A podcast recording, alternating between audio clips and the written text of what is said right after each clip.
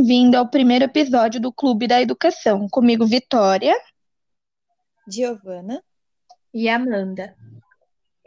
Hoje o nosso tema é sobre políticas afirmativas, que são políticas públicas que envolvem a relação governamental, como um auxílio que tem o dever de atender toda a população, sendo assim medidas que visam acabar com a exclusão social de indivíduos que pertencem a grupos que sofreram qualquer tipo de discriminação. O objetivo dessa política é antecipar o movimento de equalização, ou seja, movimento que iguala o processo democrático de forma que esclareça a diversidade que explica a igualdade entre seres humanos. As políticas de ações afirmativas existem porque te teve um processo de exclusão social, onde a legislação brasileira negava a existência de pessoas negras. Dessa forma, essa política pública passou por alguns motivos históricos. Giovanna, explica para gente um pouco desses motivos. Em 1931, o presidente Vargas promulgou a CLT, com o objetivo de garantir aos trabalhadores o acesso ao mercado de trabalho. Ainda na década de 1930, o movimento social negro brasileira decidiram, junto com a presidência, colocar homens afro-brasileiros na Guerra Civil de São Paulo. Em 1980, começou em alguns estados brasileiros a implantação de conselhos que tratassem das questões que envolvessem os negros.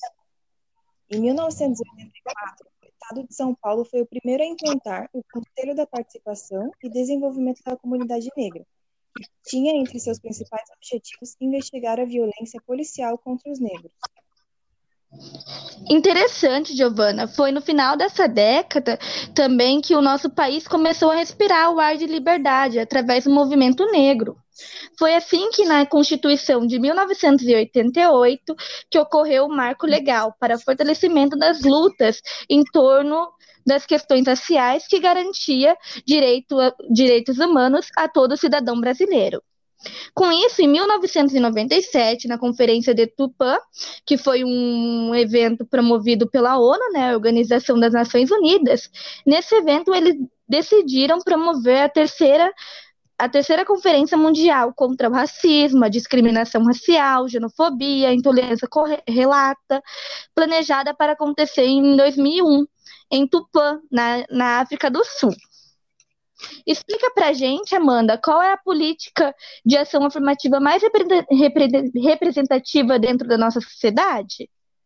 Bom, dentro da nossa sociedade, nós trazemos um pouco bastante do sistema de cotas.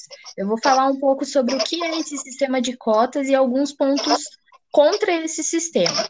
O sistema de cotas é uma afirmação é uma ação afirmativa que possui como objetivo a diminuição das diferenças no, nos âmbitos sociais, econômicos e educacionais entre os indivíduos de divergentes etnias e classes sociais, nos meios públicos, como universidades federais e concursos públicos.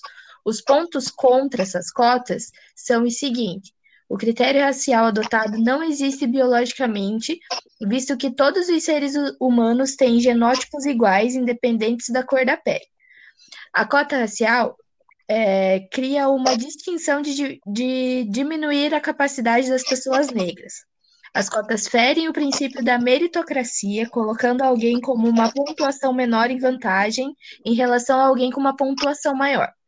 Não se deveria pensar em cota, mas em melhorar o sistema de educação básico público, dando todos as mesmas chances de ingressar na universidade. Ainda sobre as cotas, agora Giovana vai apresentar um pouco sobre os pontos positivos dessas cotas na sociedade. Bom, eu separei aqui para falar para vocês dois tipos de cotas, as cotas sociais e as cotas raciais. Com relação às cotas sociais, se compararmos o ensino de escolas públicas e privadas, por exemplo, seria injusto um estudante do ensino privado que cursa em sua própria escola cursos extracurriculares, como de línguas estrangeiras, cursa também anos e anos de cursos preparatórios para, para vestibulares, disputar uma vaga em uma universidade com um aluno que estuda em escola pública e que tem apenas as disciplinas básicas, muitas vezes não tem nem professor para essas disciplinas ou que necessita também trabalhar para sobreviver, tendo que deixar os estudos como segunda opção, pois sem o trabalho não tem como manter a moradia, alimentação, entre outros gastos. Os dois alunos não têm mesma, as mesmas oportunidades de ensino e de vida, Então, os de escola privada se destacariam com facilidade nessa disputa por uma vaga na universidade. Já com relação às cotas raciais, é muito claro que negros e brancos não têm as mesmas oportunidades. É só observar mais uma vez, usando como exemplo as universidades, quantos negros se formam comparado aos números de brancos.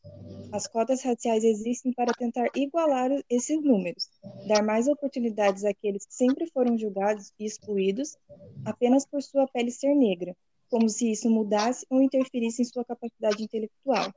Então, para mudar esse triste quadro, tanto em cotas raciais como sociais, precisamos dessas pessoas se formando também nas grandes instituições do país, como engenheiros, médicos, advogados, entre outros. Enfim, concluímos como resultado que as políticas afirmativas por, passou por uma grande percussão histórica, que explica a importância disso na política e na sociedade. A política pública, ela existe, porém nem sempre é colocada em prática no dia a dia da população. Não, ve não vemos o reforço das grandes forças, como a polícia, por exemplo. A discriminação nem sempre é exposta, muitas vezes é reclusa. É preciso mais suporte para o combate de toda a discriminação que sofremos no nosso dia a dia. É, esse foi o nosso programa de hoje. Eu espero que todos tenham gostado e esperamos vocês na próxima vez. Muito obrigada. Tchau, tchau. Até tchau. a próxima. Tchau, tchau. Até a próxima. Bye.